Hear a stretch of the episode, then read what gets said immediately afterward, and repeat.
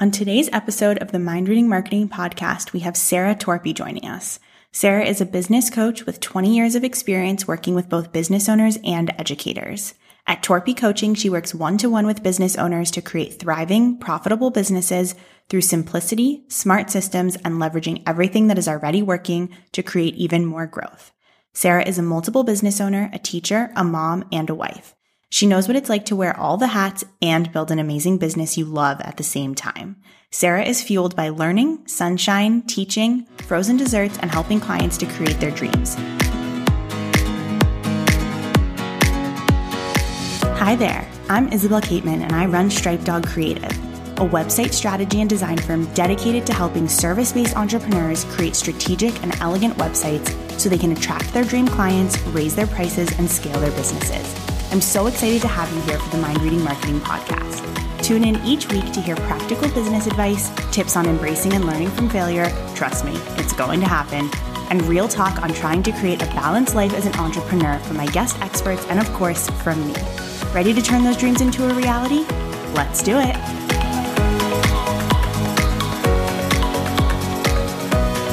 Hi, Sarah. Welcome. I'm so excited to have you here for this episode of the Mind Reading Marketing Podcast.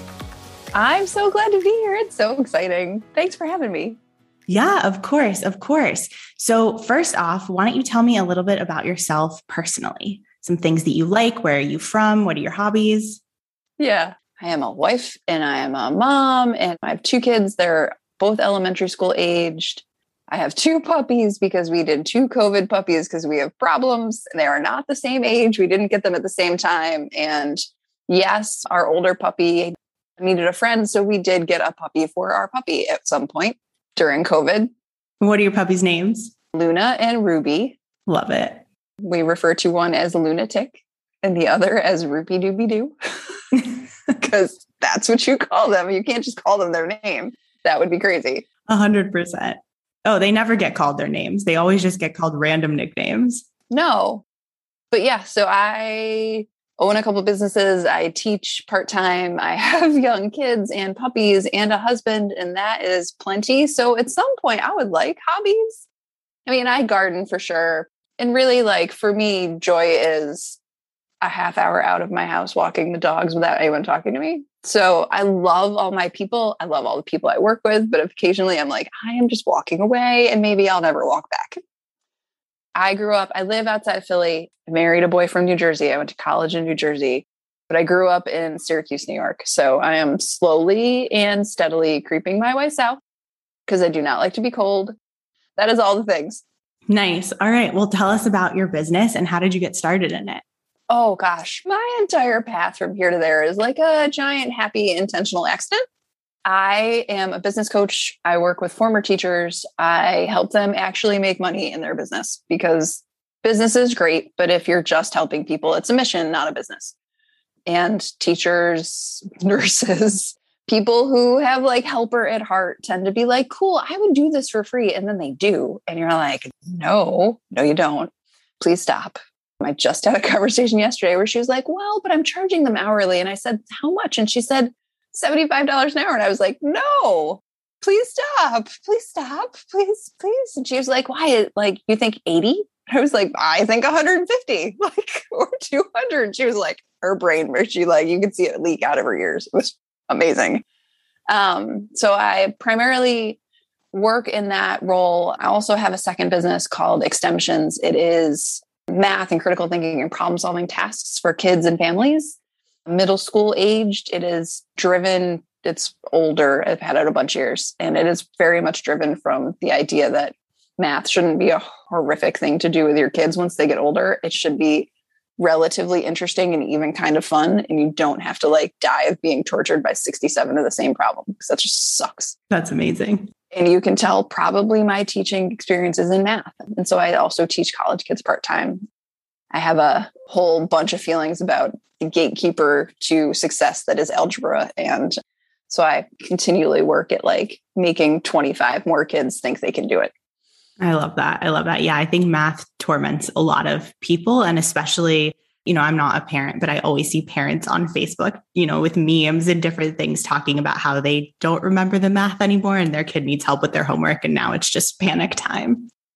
Well, and so for me, what that translates into is I think I'm about a week out from this happening because school is really getting into swing. It translates into my phone starting to ping about 3:30 with pictures of worksheets that are followed by curse words. I mean, and they're always like, How, where are the directions? How do I? And so I am a constant like crusader for all the quote unquote new math because there's a reason we do it new ways because you didn't like it and you didn't like learning it. So wouldn't it be nice if your kids did? And so, you being a former teacher and now being a coach, tell me about that transition and how you knew that it was time to leave teaching. Oh, I didn't. I went from classroom teacher to teacher coach while I was still in the school district I worked in. I was somebody that as a kid knew I would be a teacher. I always knew. Like I knew when I was little, little, I'm like my husband makes fun of me because it's he's like, not everybody always knew what they would do when they grow up. And I was like, okay, so I don't know what that's like. I always knew. And so I transitioned into the role of a coach in school districts, and I really thoroughly enjoyed that job. And then we moved out of the area. And I was applying for teaching jobs. I was finalist in a couple. And in the term I was doing that, a friend asked me to consult to a company he was working with. And that turned into a full time job in the corporate world.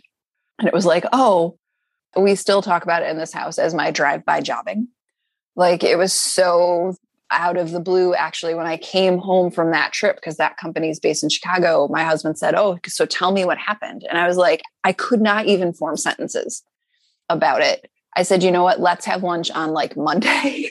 And we'll talk about it. I literally lived in the house here with him for four days and didn't say not 10 words about it because i couldn't. Oh my god. And for me eventually what happened when i was in corporate i found that i was too far away from teaching because for me there will always be at least a tiny bit of teaching. I've never really fully left. I've left the structure that is school systems and i've thought about going back periodically and at some point 6 or 7 years ago i was like oh i don't have a life that fits this like i'm not willing to trade the quality of my life for a system that i don't love or that wouldn't love me back and fit my family and fit what we do and i realized i could do more outside of the system than in it and so I have. Part of me, there's still a tiny part of me that every now and then, September particularly, is like, wouldn't you like a classroom?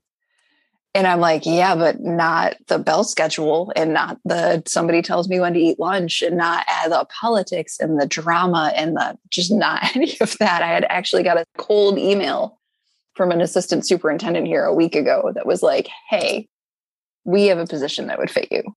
And I was like, huh? How did you even find me?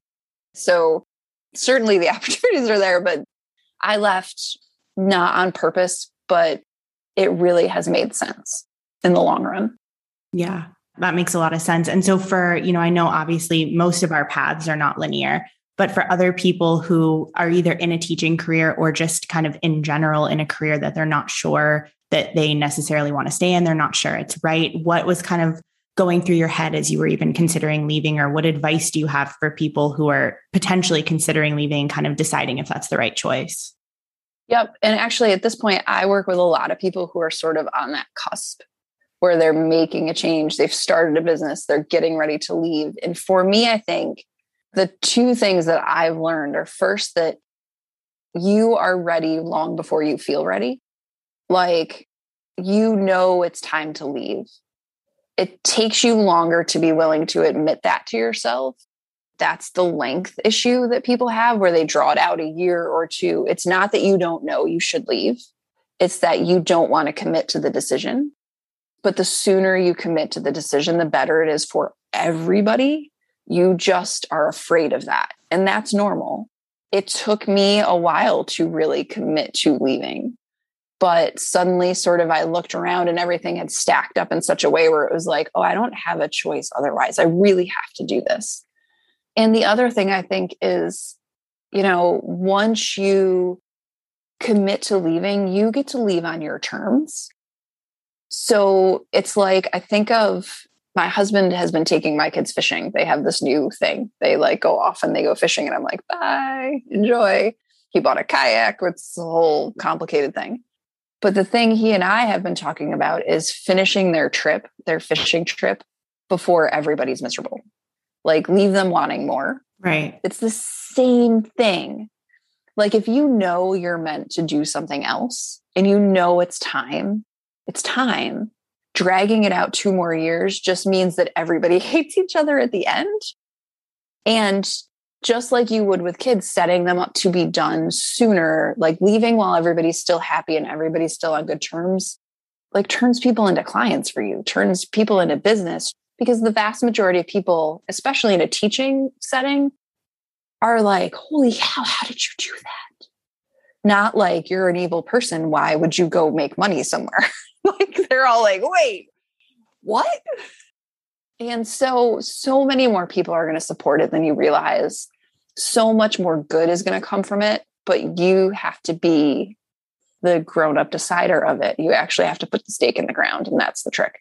Right. I think that makes a lot of sense. And I, you know, I love what you said about kind of leaving people wanting more, like leaving before it starts to get bad. I think though it can be kind of terrifying to go off on your own because, you know, before you had a steady income and, you know, you kind of knew where your next paycheck was coming in with entrepreneurship, it can be a little bit scary. So for people who kind of know that it's time for them to leave, do you have any tips or advice for jumping ship and just diving right in and making that transition? I just had this entire conversation with somebody yesterday and I think, you know, she looked at me and she said, I know we have the money to keep us safe. We have the right savings. We're in a good place. She's like, I'm just afraid it won't work. But like, you're going to think that. You're going to quit and then 10 minutes later think it was the dumbest thing you ever did. Like, everyone goes through that. That's all predictable. So I think the best advice I have for people that are really going to do that is like get the ducks in a row that you can. And then also understand that some of the ducks are going to like pick up weapons and try to come back and hit you. And you just have to be prepared for the mental onslaught of that, whether it's like having some sort of journaling habit, having somebody that is in this with you that you can talk to about it, having a coach, having a friend, whatever it is you have to have somebody that you can go to and you're like, holy crap, did I make the wrong decision? And they can go like, of course not. Like, no, sit down, be quiet, keep going and move forward. And like having a voice of like calm in the mix really helps to have your brain go like, oh, okay. Like I remember early on when I was first being coached early in my business, there were a lot of times where I was like, well, but she thinks I can do it even if I don't. And that actually was enough in so many ways. My husband, I would think like, my husband thinks I can do this. My friends don't think I'm a lunatic. She took me on as a client. Like, there's got to be something here. And then I would be like, I don't know, but I would just carry on because I knew other people thought it was possible. And sometimes that's enough. Yeah. Yeah. I totally understand that. And I think, kind of on that same topic, one of the things that's so helpful is having a coach. And it was something that you know, with my previous wedding planning business, I didn't really have, and it took me a while to get one for this business. And I wish it was something that I had done earlier because I think when you're so new to business, you're kind of pinching every penny, which makes sense because again, you're very worried about finances. That's kind of the number one thing you're worried about. And you see a coach and, you know, you might be a little put off by that price, but you're so not aware at the time that a coach can help you double, triple, quadruple that income and they're there for you, as you're saying. And I think I almost used my husband too much in that role. Like I kind of expected him to be a constant cheerleader. And I think people expect their partners or their moms or their best friends or whatever it is to do that. And unfortunately, number one, they can't always do that. Number two, they're not trained in, you know, different problems that come up. And so for you, when you're coaching clients, what are kind of some of those fears that you're seeing in people come up? Is I assume money is probably a big one. Yes. Well, and like, you know, it's the saying goes the same reason you say no is the same reason you should say yes, right? Like, if your no is about money, then that's probably why you need to go ahead and do it because it's the thing that will make you money. And that's like a wickedly weird pill to swallow. Like the first coach I hired, oh God, we had to put a roof on the house that year. It was the year we planned to do the kitchen and our entire heating system died. And then I hired a coach and I was like, my husband was like, Are you, I love you. Are you out of your freaking mind? But it is that like, get out of your own way and having somebody that's like, No, no, no, no, this is normal. You're not ridiculous. Keep going. I think for me, especially with people who are teachers, like money is an issue for sure, but it's asking for money, number one. It's pricing value instead of just time. And then it's also knowing that it's okay to make money. I think that was a big hurdle. It's a hurdle I see in a lot of clients. It's a hurdle I had where it's like, I never expected to make any money as a teacher. No one goes into teaching thinking, like, I'm going to be a millionaire because that's just not how the system is built. And suddenly you have this big business dream and you're like, oh, but I can't tell anybody that because that's not what teachers do. And so there's this whole mindset around the safety of success and money and what you get to do with it that I think really helps people. And then I think there's the other side. So there's money. And then the other set of issues that I think is really common is time. It's, I'm going to take on this thing, but I'm going to do it in I was just talking to somebody yesterday about this. Like you leave a school system where you have to be at the door at this time, you have to be at lunch at this time, you have to be at these things at this time. You leave, you go start your own thing, and then you're like, but I have to be at my desk at 8:30 and I have to have lunch at 12:05 and it can only last 15 minutes. And then if I don't finish this list by four o'clock, I have to sit back down at eight o'clock. And you do the same shit. That's not the point. And so there's, I had to do a ton of mindset work. I didn't have to do as much about money, but success in money I did. But I did a ton related to time and hustle and fun and overwhelm and all of this. And so, so many teachers are like, yes, but I have to get an A. I need it to be perfect. I have to do it right. So I'm going to do it 16 times. And you're like, please, please, please. And so all of the like good student perfectionism, time, all of that giant ball of crazy is a lot of what happens with people because it's like, oh, but I left this job to have flexible time, but I never actually leave my desk anymore. I work 27 hours a day. What? And I'm sure you did that early on. Like this, do you recognize this? Oh, a hundred percent. Yeah. I think this is one of the biggest things with entrepreneurs is you leave you know, a, a, teaching job or a crazy nine to five, or in my case, an agency job with, you know, 70 plus hour work weeks. And then you work more as an entrepreneur. But when you're early on in your business, you're afraid to charge what you're worth. So you're making less, but working more. And it's like, why did I leave? And so I think this is huge among entrepreneurs and especially early entrepreneurs. And just kind of learning boundaries and learning balance and learning your worth is such a huge, huge lesson. And I think it doesn't really come until unfortunately, like the first few years in, unless you have a great coach. And I think you do, you need somebody to say, like, look, let me remind you, like, I have a client who I've had for quite a while, but she runs a coaching business. She works with students. She is starting an arm of it where she's going to sort of train the trainers, as it were. She's going to teach people to do what she's doing. But really, what she loves the most is karate. She's like a triple black belt. And what will happen is she'll get into this space in the fall in particular, but also it happens like February, where she'll start to take on all the clients because the sad stories will start to come. And I get to say to her, like, yes, but also karate. Like, what do you really want your life to look like? How do you want to balance your time? She's making more money than she ever made, and she takes private karate three days a week right now it makes her really happy, but it also makes her better at what she's doing. And you have to, sometimes you almost need somebody to say, like, no, no, no, that matters more, actually. You'll be able to do more if you're doing your things. I know it sounds like a screwed up way of looking at time, but it's not. Like it feels counterintuitive, but it's not.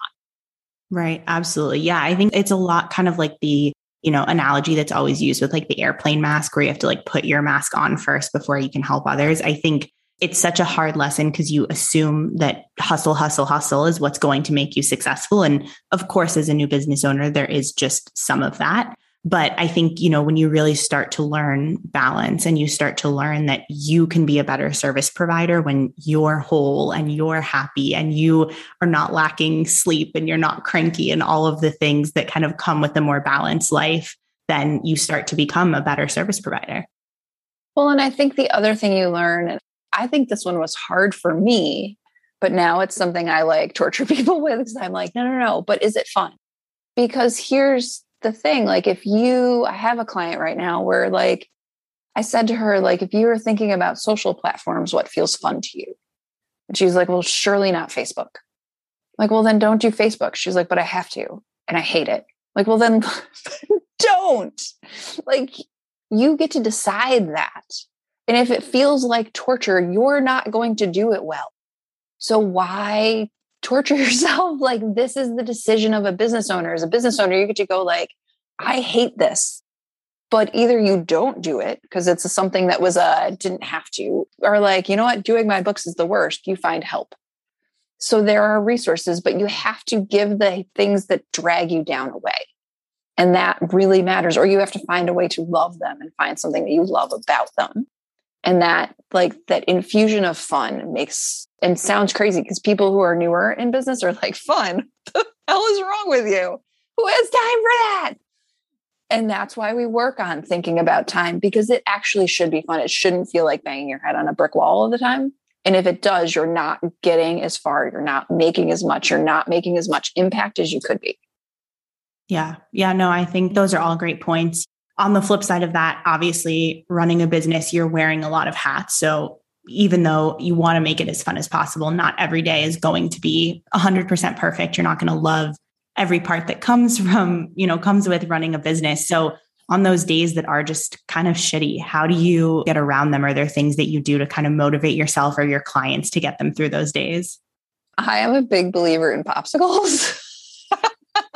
I am a big believer in treats and popsicles and grace. What happens to me a lot is I find myself about three o'clock, like aimlessly like scrolling things and then like I should do that and then I don't do it and then I should do that and I don't do it and then I should do that and I don't do it. And what I've learned over the years is like when I catch that, it is not time to sit here for an extra hour. It's time to go work out or time to take the dogs for a walk or go pick up my kids early or like go freaking have a popsicle and sit outside for a while. Like as a teacher, I know that you have to change tasks and move around and do all these things. That's what I do with college kids. It's what I did with elementary students. It's what I did with middle school kids. Somehow I don't deserve the same. Like, what the hell? And so I'm a big believer in treats and celebrating all the small things. Like, all of my clients know that when we start a call for the week, we start with what's good. Like, I don't even have to ask anymore, most of them, because they're like, okay, good things first, always good first. I know. And if it's only one or two things that they come up for, I just wait because there's always more than you realize. And so we lead with good, but we also lead with treats. It's like, okay, all these good things are going on. What did you do to celebrate? Give yourself a treat. I think it's that. It's, you know, like I was telling you another day, there's this book by Martha Beck called The Joy Diet. And in there, she tells you you should have three treats a day. And I was like, hello, treats. And one of them is because you did, you took a risk. You like risk reward, right? And the other two are just cuz. Damn it. Yeah, I love that. So, like, oh, oh, and that book helped me redefine treat. So, for me, in so many cases, so many days, a treat is 10 minutes sitting on my patio reading a book in the middle of the day. like a truant child. And no guilt or any of that. Maybe with a popsicle if it's all the time. And so it's that, but also I think, you know, I was talking with two colleagues who we meet every other week, and one of them came to our meeting yesterday just like, not, just not into business or life, or she's not. And you know what? That's okay. Like, that's normal. It's normal to have shit days. There's this woman that I follow. Her name is Vicki Louise, and she has this concept called a hundred I don't know what it's called. Actually, it's like a hundred bad days. Like in any given year, you have a hundred bad days. You just do. That's like our human allotment. So like you can decide, like, is today one of them? Cool. Then be like, I'm gonna go eat some ice cream. Whatever. Yeah. Treats, treats, treats. like all treats all day. I'm gonna go back to bed. But I think the thing I find is I'm like, today is gonna be a terrible day. And then I go like sit in it for an hour. And after that, I'm like, all right, I'm done now like it doesn't last very long once you sit down in it. It's the pushing it away that makes it stay. It's like when you have a cold and you decide you have to work through it instead of just like staying in bed for one day and feeling better tomorrow. Like that's the same shit. I 100% agree with that. And I also think it's so frustrating. And I, I'm not very woo woo at all. And whenever people said mindset a few years ago, I'd roll my eyes and be like, please get away from me with your like astrological signs and mindset.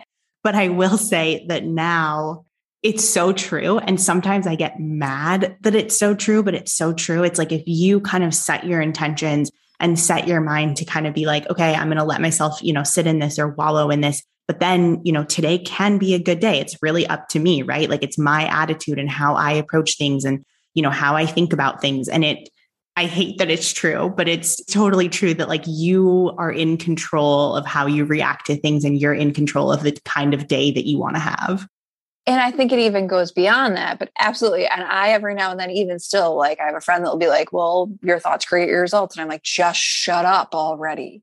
Like, just shove your thoughts and your results. Leave me alone. Like the toddler in me gets really aggressive at that point. But at the same time, it's not only do you get to control how you approach the world and how you show up, but you can control like time and money and process and all the things like are actually yours?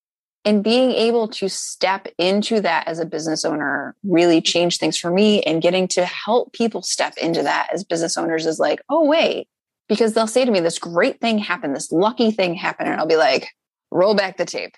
This what kind of thing happened? Because really what did you do to create that? I think that's a question like to ask every day. Like, what did you do to create what happened today? Right. Because it's always the truth. And it's fascinating when they're like, well, I didn't. Like, yeah, okay, try again. I'm like, oh, well, but I was networking with this person and that person connected me to her.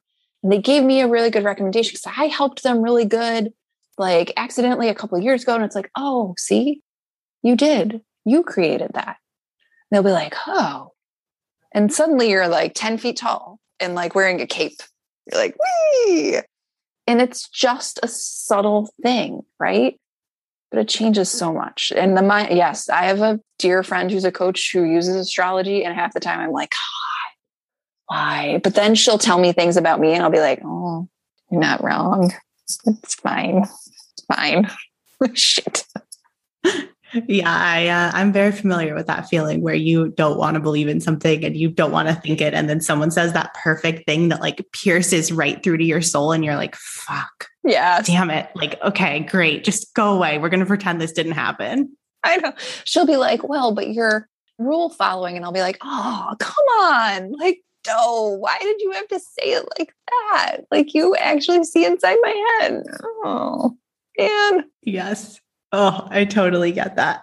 And so obviously, you know, we've talked a lot about mindset and, you know, kind of setting those intentions. But when you're feeling really down and you're just kind of having some trouble kind of getting yourself motivated, do you have different ways or different tips that you give to clients for just staying positive? Or are there certain things that motivate you over others?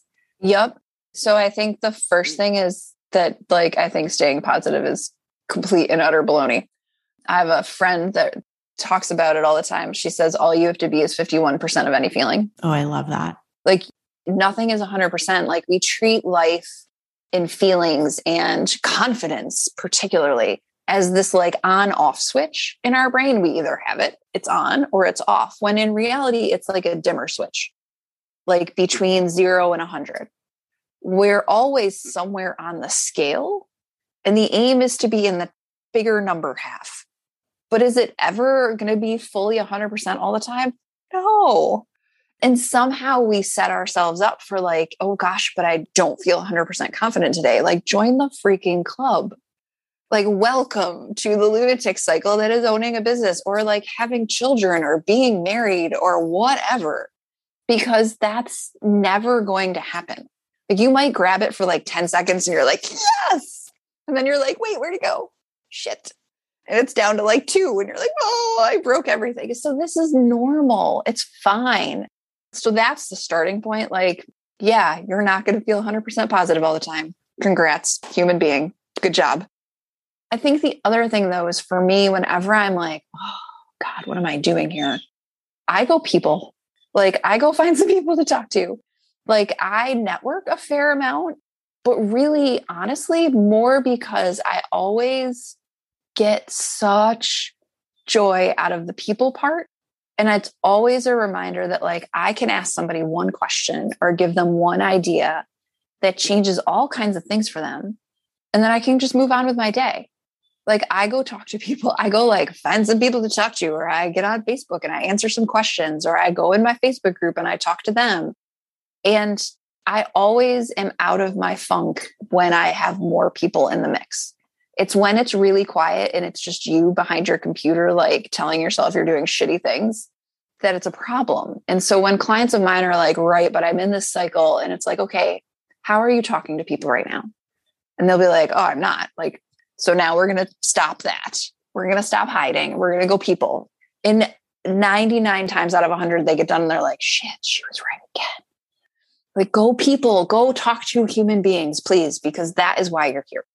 Yeah, I 100% agree with that. And I think it was one of the things when I first started, I wasn't doing a ton of networking with my business. I just didn't really understand that that was kind of the entire game. And it felt like such a slog in the beginning until I very quickly realized that it was my favorite thing to do. It was so much fun to get to meet people and hear their stories and tell my story and connect on different things or even disagree on different things. But it was just such a positive way to kind of spend my day. And it's not my favorite thing as an entrepreneur. Like, obviously, you kind of have to do it if that's how you want to grow your business. But literally, anytime I have a networking group or I'm grabbing coffee with someone or I'm meeting someone new, it is my absolute favorite part of being an entrepreneur.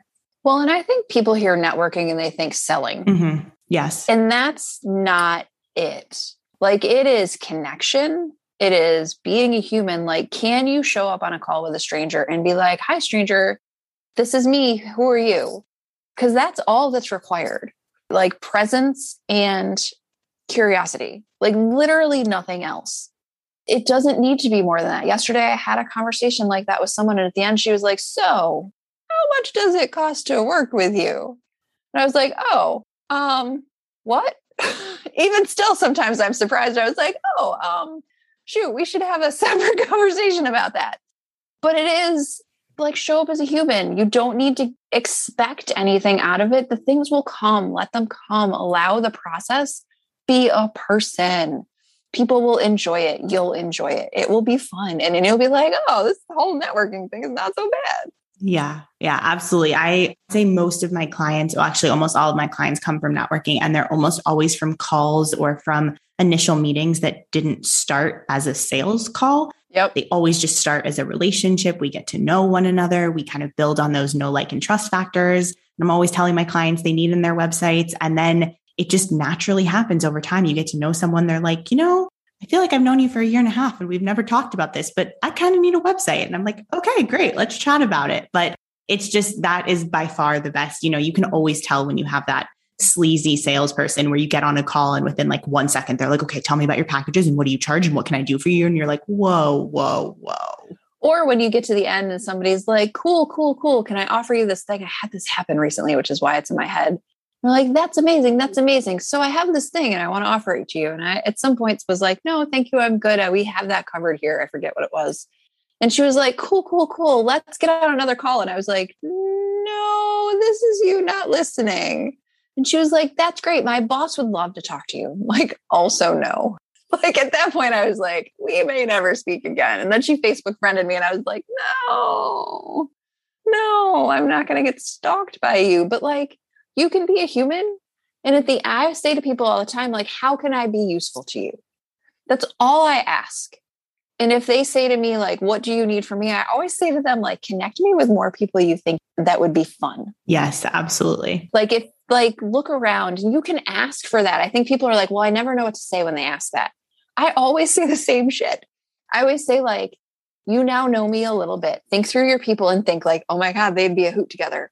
Connect me with her. Yes. Because we would, and we'd have a good time, and who knows what it would turn into. And that's enough. Yeah. Like that's it.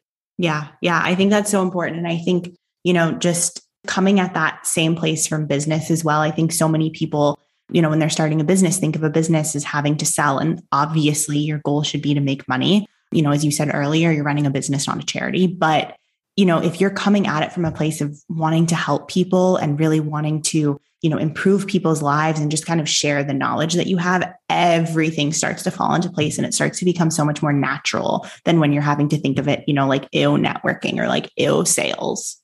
Well, and I have a, I teach, I have a whole challenge I did a couple, uh, I guess over the summer about selling without feeling salesy. And I have this whole set of things built around invitations rather than sales pitches. Because I think that, like, if you think of it like a party that you're inviting people to, like, here are the things that you don't do. You don't throw a party and get all the shit together and never tell anybody because nobody's coming to that. You don't throw a party, send out invitations, and then roll up into people's driveways, duct tape them, put them in your car, and bring them to the party. I love this analogy. Like, you don't throw a party and then send out invitations and then call them every day and be like, Did you want to come to my party? Did you want to come to my party? You also don't throw a party and be like, Oh, I don't know what time it is. I don't know what you should bring. I don't know what we're going to celebrate. You don't do any of that shit. You like decide what kind of party it is. You send out the invitations, you give them the details, and then you get your shit together and let them show up. Like that's how this works. Stop stalking people, stop duct taping them, stop just waiting for them to magically appear. Just like sitting in your basement and being like, but I would really like to have a party to get. Doesn't make a fucking party. And so it's that part of it, this like shift from selling to inviting, I think is amazing. And to think of it like, you know, if I was throwing a party, what would I do? Like, I surely would stop stalking these people. like, that's a bad idea. Okay, hold on. Let me go put the duct tape away real quick before I get caught kidnapping. So it is like that mental shift, I think, makes a huge difference in both networking and selling and the rest of it. Like, oh, I'm having a party because what I do is awesome. I don't have to like run people over in the street to get them to come. I could just chill out for a hot minute. Yeah. Oh, I love that analogy. That is an amazing analogy. And I think it makes total sense as you start to like explain it out and it really does kind of help people get in the mindset. Okay. So as we kind of wrap up here, if you had one piece of advice for either your younger self that you wish you knew or entrepreneurs who are just starting out, what is kind of that one piece of golden advice that you wish you had had when you were starting? Talk to people like literally just stop the whole series of thoughts you're having right now about like am i going to say it right? Are they going to think i'm stupid? Are they going to laugh? Are they going to make fun of me behind my back? Is it going to be worth it? Like the whole freaking you know them all they're all in your head. All of that shit doesn't matter. And it doesn't get any better until you actually talk to people because you can like game plan the conversation in your head until the end of days. But you know as well as I do, the first 10 words out of your, their mouth are not going to be the 10 words you planned, and you're going to be like, oh shit. So it's like standing in front of your first classroom of students or making a lesson plan. Like, I surely can I write out a lesson plan? Absolutely. Can I script it? Yes. 10 minutes in, I have to burn it. Like, that's how this works. I taught eighth graders. Like, I did science labs, and half the time, you'd start you'd be like, oh, that caught on fire. I'm like, damn, okay. We're going to try this again, guys. And they'd be like, cool, let's do that again. Fire is fun. And so, like, but there's no substitute for actually talking to people about it. And that's the way it gets better because you get feedback, you get information, you get things from them. You don't get that from your own head or from telling your husband repeatedly, like, he's great. I promise he loves you. But like, he also doesn't want to have this conversation again. He'd like you to have it with people that can pay you. Him paying you is just taking it out of your checking account and putting it in a different checking account. It's not the same. And so please go talk to people. Like, if there's nothing you do for your business, like, and no offense against websites, but literally, like, you don't have a website or a Facebook page or any other thing else, go talk to people because in so many cases, that's enough to start. That's it. Yeah. Yeah. Oh, I absolutely love that. I think that's great advice. And I think there's a lot of new business owners who haven't even thought about that. They're just, you know, um, automatically in the weeds from day one and just totally just sitting there in a silo, like, I made it. Why aren't people coming? And so I think that's definitely really good advice. Sitting in your basement, wishing for a party. like, yeah. like, why didn't they come? I have popcorn. Like, did you freaking tell anybody? yes, no, I get that. What would your advice for them be? I'm curious. Ooh, good question. Turned around on me. I think my advice would be you're going to fail, learn from it. I was so terrified of failure when I was first starting my business. Even now, some days I have to kind of learn to accept it. And I think it stops you from doing so many things. You're so terrified that something isn't going to be perfect or it's not going to go as you planned. So you're like, okay, it's just easier to completely not do this and to not worry about it and stay here safe in my bubble and everything's going well. And I think, you know, for me, the chances that I took and frankly, the things that failed, you know, I was a former wedding planner and fucking hated it and it was fucking awful.